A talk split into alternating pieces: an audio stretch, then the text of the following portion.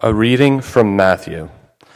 Jesus came from Galilee to John at the Jordan to be baptized by him. John would have prevented him, saying, I need to be baptized by you, and do you come to me? But Jesus answered him, Let it be so now, for it is proper for us in this way to fulfill all righteousness. Then he consented. And when Jesus had been baptized, just as he came up from the water, Suddenly the heavens were opened to him, and he saw the Spirit of God descending like a dove and alighting on him. And a voice from heaven said, This is my Son, the beloved, with whom I am well pleased. The word of the Lord. In the name of the Father, and the Son, and the Holy Spirit. Amen. This Sunday in our, our church year is, is called the baptism of our Lord Sunday. Hence, we just heard that account that Robbie just read of Jesus' baptism in the River Jordan. Uh, it was done by his cousin, John the Baptist. And when Jesus comes to John to be baptized, John says, No, no, no, no, no, no, you, you should be baptizing me. Because he had just pointed to Jesus and said, there is the Lamb of God who takes away the sin of the world. So who am I to baptize you? But Jesus insists, and John baptizes him. So Jesus plunges, is plunged under the waters of the river uh, Jordan. And as you just heard, the heavens open, the Holy Spirit alights, descends on Jesus in the form of a dove. And a voice, uh, God the Father, speaks from, from heaven saying, This is my Son, the beloved, with whom I am well pleased. I don't know if you've ever noticed, but we have a stained glass window that captures uh, that moment over there, right below the Tiffany window with the crown. It's a little dark. Uh, and after the service, you probably won't get to see it, but check it out sometimes. I don't know how accurately the artists captured that moment. Um, we sometimes call that the six pack Jesus window uh, because look at his abs. Uh, they're like legit sculpted. He is, uh, he is, he's got some abs there and pecs too. I mean, um, who knows? Maybe he did. Nonetheless, you, you, you do see him emerging uh, from the baptismal waters. Last year, 2019, we had 49 baptisms at Christ Church. If you ever come in the morning, uh, the early service, the 9 o'clock service, you know, we have tons and tons and tons of kids. And um, we had 49. I was really hoping for 50. Um, and so, as a matter of fact, we took 10 days and we went to California, uh, my family and I, at, right after Christmas. And we had an Airbnb. It was very California, and there are Buddha statues everywhere. And I baptized one of the Buddha statues uh, hoping it would count. You're not laughing at that. So, just a little bit irreverent, and here we are in 2020. So, you might imagine, and you'd be right about this, uh, that some parts of a minister's life get tiresome when the years add up, but baptizing people, that's not one of them. Um, you, you just, um, the privilege and the, the joy, you can just never lose of of baptizing somebody, of, of making the sign of the cross with the oil that we have on, on a forehead, and saying these words You are sealed by the Holy Spirit in baptism. You are marked as Christ's own forever. Forever. It's, um, they're powerful words.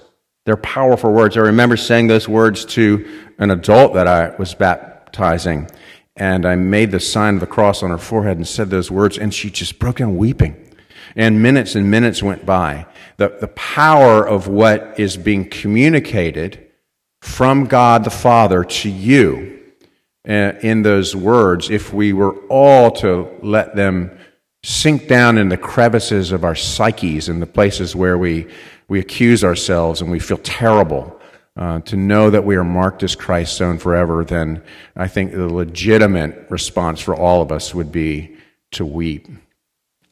Um, uh, we're finally on the other side of Christmas, uh, the 12 days of Christmas. I know it seems like years and years ago, but just Monday was the, was the, the Epiphany, the 12th day. And um, this time of year, I like to read W.H. Auden's poem, For the Time Being. It's a Christmas oratorio, and I feel like uh, he captures the feeling that we have uh, as Christmas is behind us. I'm going to read a little bit of it. It's very accessible, so stay with me. Uh, I think talking about Christmas, Auden says, Well, so that is that. Now we must dismantle the tree, putting the decorations back into their cardboard boxes. Some have got broken, and carrying them up to the attic. There are enough leftovers to do, warmed up for the rest of the week. Not that we have much appetite, having drunk such a lot, stayed up so late, attempted quite unsuccessfully to love all of our relatives. And then he says, this is the key line we have, in general, grossly overestimated our powers. In other words, we just think that we can do so much more than we can actually do. We, we, we think so much more highly of ourselves and what we expect ourselves to do than, than what we actually are in real life. We grossly overestimate our powers. We try to do that Christmas. New Year's routines and regimens come in. We're 12 days in, and you probably have grossly overestimated your powers about that. It's a good motto for any time of the year. But then Auden says this is not just true about just life stuff, um, but our relationship with God, our, our desire to be in relationship with Him and to maybe read the Bible or be or pray more or uh, be more connected to Him. Auden says, once again, as in previous years, we have seen the actual vision, you know, joy to the world, Jesus in the manger, and failed to do more than entertain it as an agreeable possibility. We are the promising child who cannot keep God's word for long. And that's just, I think, a realistic assessment of our lives in terms of God. We can't keep God's word for long. And that's why, you see, baptism, or what it actually conveys or represents, is so powerful. Now, just very briefly, the Book of Common Prayer tells us about sacraments. There are two of them baptism and communion. And there's an outward and visible sign in the sacrament that communicates or represents an inward reality, inward and spiritual grace. So in baptism, obviously it's water, and what is communicated is you are marked as Christ's own forever. Not comma, full stop. That means no matter what you do, that means no matter what you don't do, that means no what, matter what is done to you, you are His forever. As He says to Jesus, because Jesus is baptized for us, you are His beloved child. With you, God is well pleased, independent of everything else. And I, I feel this is the word that we need just as we go through life because um, also the reality of life is life is, is, is filled with difficulties and struggles.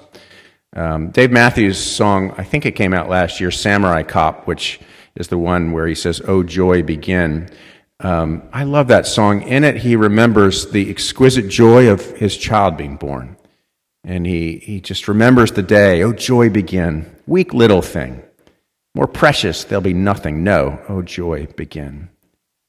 And why he wants to recall that moment is because he, he recognizes as that as we grow up and we go out into the world, well, we enter a world filled with, with difficulty. And I like his language for it. He says, We lose our way in fear and pain. That's just a gracious way to talk about what happens to us in our life, though our intentions may be good. We find um, through vicissitudes or our own willfulness, we lose our way in fear and in pain, realities in our lives. I saw a T-shirt in the um, the airport or coming back from California that said, "Pain is just weakness leaving the body." Well, I thought, well, if that's true, like I've got plenty of weakness, and it's lazy too, because it's staying in the body. It's just lollygagging there. It's not going anywhere. And I've got fear too, and it's there too. Maybe it's afraid to leave the body. But pain and fear uh, are, are just whoop and wharf of what it means to be human being today or any day. So we lose our way in fear and pain that's what makes it so poignant and powerful, especially to baptize a little baby. A little baby. I did one yesterday. We, you bring this baby, families bring these babies here, and um, you, as a parent, you don't have to be a parent to know what I'm f- talking about here, but you want so desperately to protect your child from harm, from fear and pain. And yet, every single one of us babies will grow up and enter into fear and pain, losing his or her way. So sometimes being marked as Christ's stone forever, it's all you've got to hold on to. Or better way to say it is that it's all that holds on to us. There is a, I think, a profound scene of baptism in the movie, uh, The Peanut Butter Falcon. Zach is a Down syndrome um, young man who uh, has escaped in nothing but his underwear from a nursing home that he was just socked into by the state.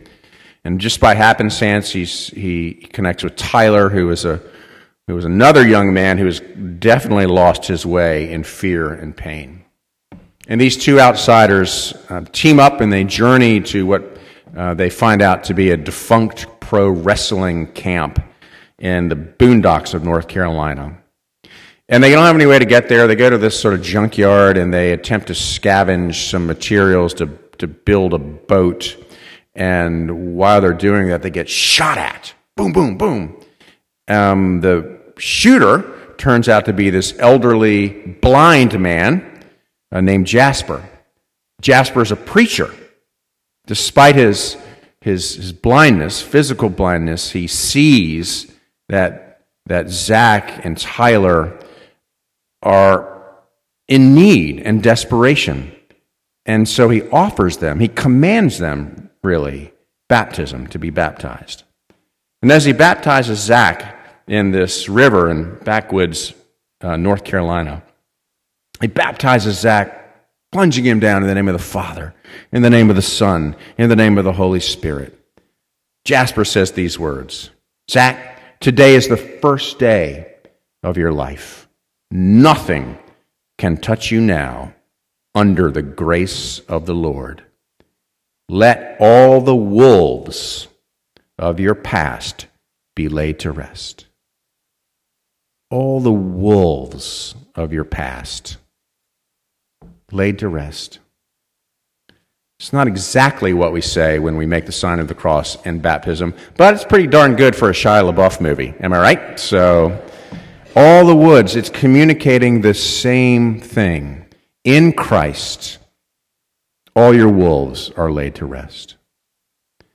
Now, there's a reason that I can stand in this pulpit uh, this evening and tell you these things with 100% certainty.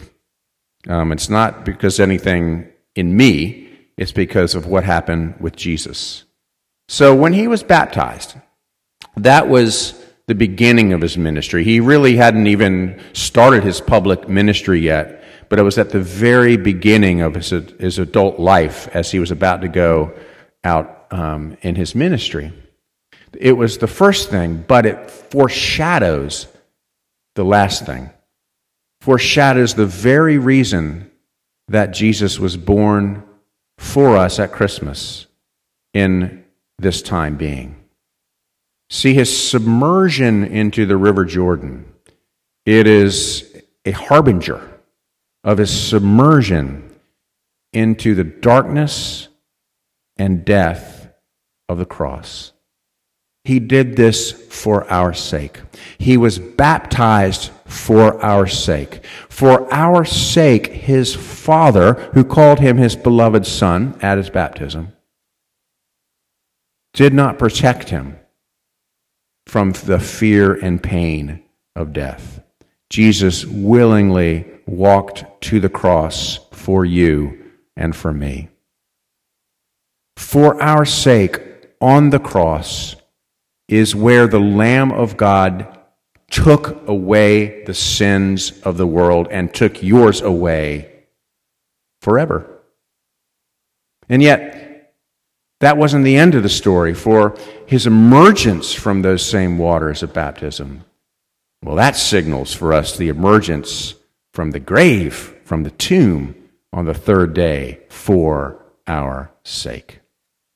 He did this for you, that you might be marked as Christ's own forever.